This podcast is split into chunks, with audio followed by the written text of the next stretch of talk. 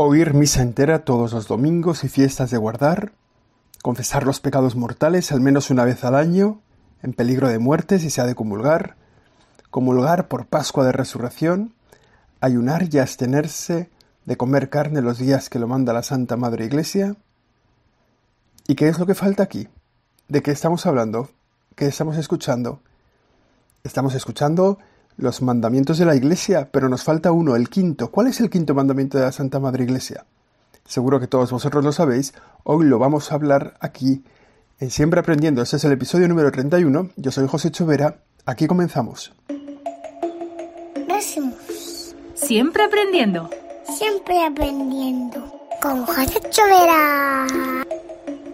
Seguro que siempre hemos escuchado cuáles son los mandamientos de la Iglesia y los teníamos súper aprendidos y súper memorizados. Sabemos que hay diez mandamientos de la ley de Dios. Incluso los podríamos decir. Bueno, hay gente que solo dice dos. Hay gente que solo dice matar y robar, no matar y ro- no robar. Dicen yo no mato, yo no robo, yo ya estoy cumpliendo la palabra de Dios. Pero claro, hay otros ocho mandamientos en la ley de Dios. Pero bueno, hoy no es, tem- no es el tema los mandamientos de la ley de Dios. Hoy el tema son los mandamientos de la Iglesia, que estos los escuchamos menos porque estos los aprendemos a lo mejor en la catequesis, a lo mejor en la clase de religión, pero se nos ha escapado un poco entre los dedos los mandamientos de la Iglesia. Por eso si los vamos diciendo, si los vamos preguntando por ahí, a ver qué nos dice la gente. Pero he dicho cuatro. Oír misa entera todos los domingos y fiestas de guardar. Bueno, esto más o menos, ¿verdad? Ya lo hacemos, ya lo sabemos que hay que ir la misa entera. Hay gente que dice, bueno, la misa entera es a partir del Evangelio, es a partir de... Bueno, la misa entera es la misa entera, ¿no? No vamos a ir escamoteando minutos a la misa entera para ver si esto es entero o no es entero. Confesar los pecados mortales, al menos una vez al año, en peligro de muerte, y si se ha de comulgar. Confesar los pecados mortales. Bueno, esto más o menos lo cumplimos. En peligro de muerte, si se ha de comulgar. El tercero es... comulgar por Pascua de Resurrección. Este año casi se nos va la Pascua entera, la Pascua de Resurrección se nos escapa y no nos hemos enterado de qué nos pide el Señor comulgar en este tiempo. No hemos podido hacerlo. Estábamos dispensados, ¿eh? Ahora no, ahora ya podemos ir a las celebraciones de la Eucaristía, en casi todas partes tendremos que buscar una en la que podamos comulgar. Ayunar y abstenerse de comer carne cuando lo manda la Santa Madre Iglesia es el cuarto mandamiento de la Iglesia. A ver si nos va viniendo ya de cuál es del que vamos a hablar. El quinto. ¿Cuál es el quinto mandamiento de la Iglesia? Ayunar y abstenerse de comer carne, pues que es eso, todos los viernes del tiempo de la Cuaresma. Ayunar de manera especial el Viernes Santo y el miércoles de ceniza. Bueno, en realidad lo de abstenerse de comer carne es para todos los viernes del año. Pero aquí en, en España se puede cambiar ese sacrificio de no comer carne, cambiarlo por otro pequeño sacrificio para hacer los viernes. Hay gente que se olvida de esto, hay gente que come carne y se olvida de hacer el sacrificio que, que corresponde a los, todos los viernes, no solo a los viernes de Cuaresma. Pero bueno, está así previsto. ¿Y cuál es el quinto mandamiento de la Iglesia? Ayudar a la Iglesia en sus necesidades. Ayudar a la Iglesia en sus necesidades. Es un mandamiento de buenos hijos. Somos hijos de Dios en la Iglesia. Y por tanto, ayudar a la Iglesia es ayudar a nuestra madre en las necesidades que ella tiene. Porque ayudar a la Iglesia en sus necesidades es ayudar a la Iglesia en las suyas.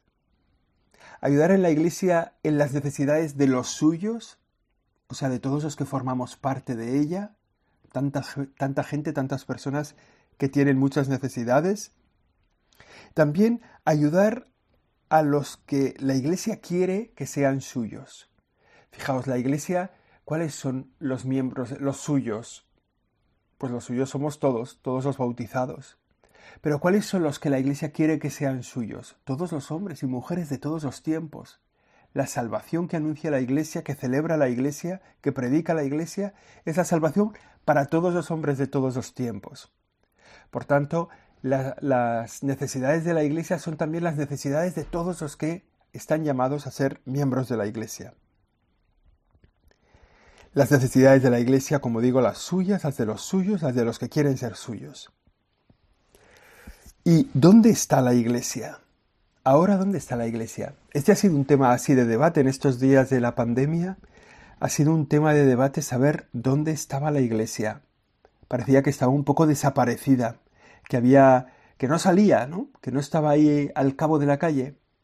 Cosa que es falsa. Quizá no estaba al cabo de los medios de comunicación. Pero la iglesia durante este tiempo de pandemia, la iglesia solo en España, ¿eh? Podéis ver dónde estaba en una página web que se llama iglesiasolidaria punto es. iglesiasolidaria punto es. Y ahí tenéis más de quinientas actividades, más de quinientas, que la iglesia en toda España, las iglesias diocesanas en cada diócesis, han hecho con motivo del coronavirus. O sea, cosas nuevas que ha inventado, que ha imaginado, que ha desarrollado, que ha desplegado la iglesia en este tiempo de la pandemia, porque había pandemia. Cosas que no habría hecho, ¿eh? Si no hubiera habido este, este virus. La iglesia, digamos, se ha desplegado a lo grande por todo el territorio de los sufrientes, de los necesitados, de las necesidades de cualquier tipo. Se ha desplegado en todo tipo de actividades de la iglesia. Porque alguno habrá dicho, bueno, la iglesia lo que está haciendo es hacer misas por internet. Pues también, también ha hecho misas. También ha dado catequesis. También ha dado catequesis. Pero también ha iniciado un montón de actividades, no solo de dimensión religiosa, espiritual, catequética, que es su misión propia, sino también la expresión de su misión, que es la vida de caridad, ¿no? En la caridad la iglesia despliega lo que ella es. Y por tanto, en la caridad de la iglesia se hace visible en todas estas obras de acompañamiento a los que sufren, de búsqueda de recursos para los que no tienen para comer, de acompañamiento a las personas que están solas, que están tristes, acompañamiento espiritual, de acompañamiento también a las familias, ¿no? Asesoramiento para vivir en paz este tiempo de pandemia en los hogares. Digamos que la iglesia se ha desplegado, ya digo, ¿eh? Más de quinientas actividades que ha desplegado. Ahí las tienes todas, ¿eh? Vale la pena verlas. iglesiasolidaria punto es, marcas en, en cualquier diócesis y cualquier diócesis te dice, mira, en esta diócesis hemos hecho esto. El seminario está puesto a disposición de los sanitarios. La congregación de no sé qué ha abierto un centro de atención, tal. Se ha abierto un nuevo comedor social en no sé dónde. Se ha abierto un nuevo albergue para personas que estaban en la calle para que no pasaran por ellas la pandemia. Digamos que toda esa es la presencia de la iglesia en este tiempo. Como digo, la iglesia está con el sufriente. Algunos han preguntado, lo decíamos hace unos días, ¿dónde está Dios en este tiempo? Pues Dios está sufriendo con el que sufre, trabajando con el que trabaja, acompañando con el que acompaña, muriendo con el que muere. Jesucristo está con el necesitado y la iglesia está ahí también, haciendo lo mismo, sufriendo con el que sufre, acompañando con el que acompaña, trabajando con el que trabaja. La presencia de la iglesia en tantos lugares, iglesiasolidaria punto es. Se hace mucha labor, y se hace una labor que es para todos, de todos los tipos que la iglesia tiene. Es una labor multifaceta, es una labor poderosa, real, que tanta gente ha recibido. Y entonces, ¿cómo cumplimos este mandamiento? Ahora que sabemos dónde está la iglesia, ¿cómo cumplimos este mandamiento de la iglesia? ¿Dónde vivimos este mandamiento de la iglesia?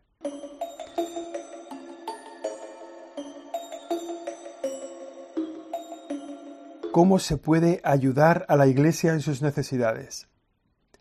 Bueno, pues una cosa muy importante que está al alcance de todos es la oración. La oración sostiene a la iglesia. La oración sostiene la labor de la iglesia en todo el mundo. Y es un modo de ayudar a la iglesia en sus necesidades para todos posible. Todos podemos rezar por la iglesia. Bueno, todos los que tienen fe, claro, ¿no? A lo mejor los que no tienen fe también pueden, ¿no? Decir, mira, Señor, si existes, ayuda a la iglesia. Si existes, sostén a la iglesia. Bueno, los que no tienen fe, también los que tienen fe pueden ayudar a la iglesia en sus necesidades. Es el gran tesoro que sostiene la acción de la iglesia. Todo lo que hacen los cristianos, todo lo que hacemos los cristianos en la sociedad, todo se sostiene gracias a la oración de muchos. Algunos son expertos de oración. Estoy pensando en los monasterios contemplativos. ¿Cuál es su papel en la iglesia? Sostenerla. Sostenerla con la oración.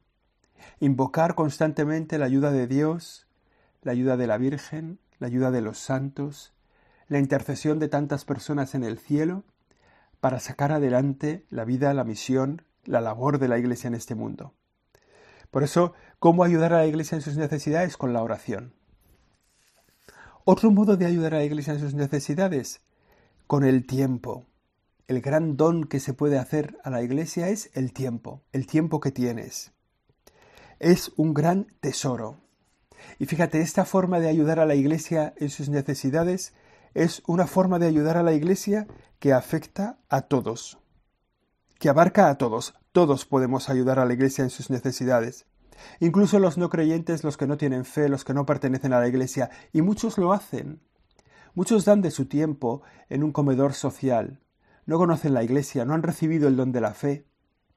No saben muy bien por qué están ahí, pero están. Y sus horas son tan valiosas como las de los demás. Y esas horas metidas al servicio de los demás se emplean en la catequesis, en el comedor social, en las clases de apoyo escolar, en la acogida en el templo. Ahora que, que con esto de la pandemia hay que hacer como un, una especie tan bonito que había siempre en la iglesia primitiva, un, unas, un grupo de personas que acogían a la gente que llegaba a la comunidad, ¿no? Que guardaba un poco el orden, que, bueno, pues a lo mejor es un tiempo para recuperar este ministerio de servicio a la Iglesia, que en otros lugares no se ha perdido. En otros lugares tú vas a misa y hay una persona que te sale a recibir. Me alegra que hayas venido. ¿Dónde te sueles sentar? Te acompaño. ¿Qué necesitas? Algo.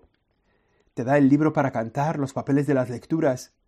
Bueno, ese servicio, ese ministerio de acogida, tantas horas dedicadas a eso.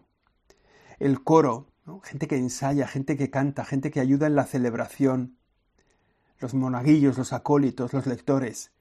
Bueno, ayudar a la Iglesia en sus necesidades es el gran secreto también de la Iglesia. El gran tesoro de la Iglesia es el tiempo. La gente le da a la Iglesia mucho de su tiempo. Fijaos, cada año, en la labor pastoral de la Iglesia, en el acompañar a enfermos, en el dar clases, en el comedor social, en la preparación de la celebración, cada año la, las personas que viven en la Iglesia le dan a la Iglesia cuarenta y cinco millones de horas. cuarenta y cinco millones de horas, que no sé quién las ha contado, ¿verdad? Pero hay un estudio muy riguroso, ¿no? Que se dice, bueno, ¿cuánto tiempo se da catequesis en España? ¿Cuántas horas se da para las celebraciones? ¿Cuánto tiempo se está en la confesión? ¿Cuánto tiempo se preparan los grupos de no sé qué? ¿O cuánto tiempo? Bueno, cuarenta y cinco millones de horas. No está mal, están contadas. Ese es el gran tesoro de la Iglesia, el otro gran tesoro de la Iglesia. Lo que sostiene la Iglesia es la oración, y la acción de la Iglesia se sostiene en el tiempo. Muchísima gente que mantiene a la Iglesia en sus necesidades, con millones de horas dedicadas, y con todo esto, y con esto, perdón, todo el mundo puede colaborar. La oración, el tiempo. ¿Cómo se puede ayudar más a la Iglesia en sus necesidades? También.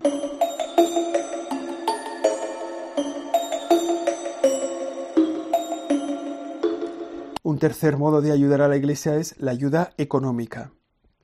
Precisamente esta semana salían las cifras de la dimensión económica de la Iglesia y algunos datos nos pueden ayudar a comprender cómo se puede ayudar a la Iglesia. Fijaos, la Iglesia recibe fundamentalmente su ayuda de los miembros de la Iglesia y también de los que admiran su labor, de los que la ven solvente, necesaria, de las que las personas que se fían de la Iglesia, porque es confiable, es una, una institución que, de la que se puede confiar, porque sus obras hablan claramente del bien común y del servicio a la sociedad. Bueno, entonces la Iglesia se sostiene económicamente, desde el punto de vista económico, por las aportaciones de todas estas personas, creyentes o no creyentes, que dan cantidades grandes o cantidades pequeñas. Da igual. Todas son valiosas. Nos acordamos del ejemplo de la viuda aquella que va al, al gazofilacio en el templo, al lugar donde se depositan las ofrendas, y deposita ahí unas poquitas monedas. Y el Señor llama la atención a sus apóstoles y les dice, fijaos, esta ha echado ahí la que más, porque ella ha echado de lo que tenía para vivir, mientras que los demás han echado de lo que les sobra. Esto el Señor lo sabe porque lee el corazón de las personas. Nosotros no podemos juzgar. No podemos juzgar lo que hay detrás de una persona que echa unos céntimos, o de lo que echa unos euros, o de lo que echa, de la que echa cincuenta euros, un billete de cincuenta euros. No sabemos. No sabemos si echa de lo que le sobra o de lo que necesita. Pero todos esos recursos económicos sostienen también la vida de la Iglesia, la misión de la Iglesia. Fijaos, hemos dicho antes que la actividad pastoral de la Iglesia son cuarenta y cinco millones de horas de personas dedicadas ahí, gratuitamente, muchas de ellas gratuitamente, sin recibir nada a cambio, más que la satisfacción de construir el reino de Dios, que no es poco, ¿eh? La satisfacción de dar una catequesis y saber que el reino de Dios está siendo construido con tu labor, no es poco. Bueno, pero ¿cuánto dinero necesita la Iglesia para su labor, para su actividad pastoral, para lo que hace? Pues mirad, más o menos unos mil millones de euros al año emplea la Iglesia en esa actividad pastoral. Unos mil millones de euros. ¿De dónde sale todo ese dinero? Como digo, lo primero, lo primero, el dinero sale del cepillo, de, la, de, las, de, la, de, las, de los fieles que dan su dinero, ¿no? De las contribuciones particulares, personales, de los donativos directamente entregados a la Iglesia. Ahora vamos a, a explicar de qué modo se entrega ese dinero. Pero fijaos, solo un dato. En, se dice, ¿no?, que en estos meses de pandemia, cada mes la Iglesia, las parroquias han dejado de percibir veinte millones de euros por tener la Iglesia cerrada, porque no hay fieles, porque no hay misas, porque no hay celebraciones de comuniones o funerales, porque no hay bodas. Esas, esas donativos, donativos a la Iglesia del fiel que se acerca y en cada celebración pues da cincuenta céntimos, da un euro, da dos euros. Esas, eso supone veinte millones de euros al mes. Fijaos lo que está suponiendo, ¿no?, este tiempo de pandemia, también desde el punto de vista económico. ¿Cómo, cómo se recibe ese dinero, verdad? Esos, esos mil millones, ¿de dónde salen? Como digo, fundamentalmente, primero, de los donativos directos de los fieles. Es la primera fuente de financiación. Los donativos directos de los fieles, que uno son el canastillo, el cestillo. La aportación directa cuando una persona va a una celebración y contribuye. Dice, bueno, yo voy a sostener la acción de la Iglesia con este dinero, que puede ser para pagar la luz, para pagar el agua, para pagar unas obras que hay que hacer, para ampliar el comedor social, para que se dé mejor la catequesis, para comprar, bueno, una pequeña donativo, una pequeña oferta, eh, oferta eh, una pequeña ofrenda que se hace al día. La gran parte, eso es, de esos donativos directos viene por esa ofrenda. Otra forma mejor, ¿verdad?, O, o, o que da más seguridad es la cuota parroquial, ¿no? Una cuota que a mí me gira al banco cada mes o cada semana o cada una vez al año, la que yo me comprometo, bueno, yo voy a dar a esta parroquia tantos euros al año. Esta va a ser mi aportación de este año, ¿no? Lo que sea, veinte euros, treinta euros, cincuenta euros, cien euros, diez euros al mes, quince euros al mes, veinticinco, cada uno lo que pueda, lo que pueda buenamente, con un buen criterio, ¿no? Hubo un tiempo en que estaba previsto, que era el diezmo. El diezmo de lo que tú percibías se entregaba a la Iglesia. Bueno, hoy, hoy hay instituciones que también lo viven así, ¿eh?, que entregan el diezmo. El diezmo de su sueldo, el diezmo de... para ayudar a la Iglesia en sus necesidades. Como digo, las cuotas parroquiales, la otra forma de ayudar directamente a la Iglesia. Cuotas parroquiales, que son parroquiales o que son de la institución a la que queremos ayudar, ¿no? A lo mejor una congregación religiosa, o una O N G de la vida de la Iglesia, de caridad, una... bueno, lo que sea, ¿no? Es una forma directa de ayudar y además es segura, porque así las personas que organizan las actividades saben con qué fondos pueden contar, ¿no? No están ahí un poco a lo que pase cada día, sino que saben, bueno, pues hay tantas cuotas parroquiales, pues al mes tendremos tanto dinero. La tercera forma directa de ayudar es una que ha empezado ahora y que se llama dono a mi iglesia punto es. Es una página web donde se pueden hacer donativos online a la parroquia, a la diócesis, a la conferencia episcopal. Dono a mi iglesia, dono a mi iglesia punto es, se, se escribe así en el navegador, es muy sencillo, dono a mi iglesia punto es. Con eso se da a la Iglesia la cantidad que tú quieras. Dices, ¿a quién quieres dar? A la conferencia episcopal, para las acciones de la Iglesia en toda España, o a mi diócesis, porque está necesitada, o a mi parroquia, y ahí está el listado de las veintitrés mil parroquias. Pones tu código postal y ahí sale. ¡Pum! Incluso si te has ido a otro país lejano y dices, bueno, voy a ayudar a la iglesia donde me bautizaron, que hace muchos años que no he vuelto, pero a esa parroquia le voy a dar tanto dinero. Bueno, y ahí marcas, ¿no?, tanto dinero al mes, o todas los, todo el año, o, o a lo mejor solo puntualmente, porque ahora puedo dar pues, una cantidad especial. Ayudar a la Iglesia en sus necesidades. Estos son los tres medios directos de recibir ayuda de la, a la Iglesia, de dar ayuda a la Iglesia. La, el cestillo parroquial, las cuotas parroquiales, dono a mi iglesia punto es, tres medios directos. Hay un medio indirecto que es a través de la X de la declaración de la renta. Digamos que el Estado recorre, recoge los impuestos, pero permite marcar que una pequeñita parte de los impuestos, el cero coma siete por ciento, lo puedas destinar, destinar a la Iglesia y a fines sociales. Entonces, cero coma siete por ciento de tus impuestos. La media viene a ser que treinta euros de tus impuestos lo destinan a, a, tu, a lo que tú quieres, a la Iglesia, ¿no? Bueno, ese dinero también es muy valioso. La Iglesia pide que se marquen las dos X, la de ayuda social y la de ayuda a la Iglesia. Es una acción directa de apoyo a la Iglesia. Te dejan decidir sobre el cero coma siete por ciento de tus impuestos, tú no pagas más, no te devuelven menos. Bueno, yo creo que vale la pena. Es ese, esa forma indirecta porque, digamos, los impuestos te los, recibe, te los retiran un año, ¿no? Tú los pagas un año y el, el, el dinero lo recibe la Iglesia a lo mejor al año siguiente, pero bueno, pero, y a través del Estado. Pero es tu contribución a la Iglesia, o sea que es una aportación valiosa, muy valiosa también. Fijaos, casi de esos mil millones que decíamos, casi el veinticinco por ciento, entre el veinticinco y el treinta por ciento, lo recibe la Iglesia gracias a la, esta asignación tributaria que hacen los fieles directamente. Aquí terminamos este Siempre Aprendiendo. Nos faltaría decir todavía, pero bueno, sí lo voy a decir. que, que las, las contribuciones que haces a la Iglesia, los donativos que haces a la Iglesia, desgravan. Si haces un donativo de hasta ciento cincuenta euros, desgrava el ochenta por ciento en la declaración de la renta. Te dan el recibo, oye, pues esto, esto, estos donativos, a través de las cuotas o a través de lo que sea, pues desgrava el ochenta por ciento. Y a partir de ciento cincuenta euros, desgrava el treinta y cinco por ciento. Por tanto, eh, bueno, es una forma también de, de saber que con esto, pues, desgrava la declaración de la renta, pues va bien. Aquí terminamos, ahora sí, este Siempre Aprendiendo, con este quinto mandamiento de la Santa Madre Iglesia, ayudar a la Iglesia en sus necesidades. A ver si nos unimos a esta ayuda a la Iglesia, especialmente en este tiempo de pandemia. Nada más, terminamos. Esto ha sido Siempre Aprendiendo, ha sido el episodio número treinta y uno. Yo soy José Chovera, la semana que viene estaremos con más cosas. Que paséis una buena semana. Gracias. Siempre Aprendiendo. Siempre aprendiendo con José Chovera.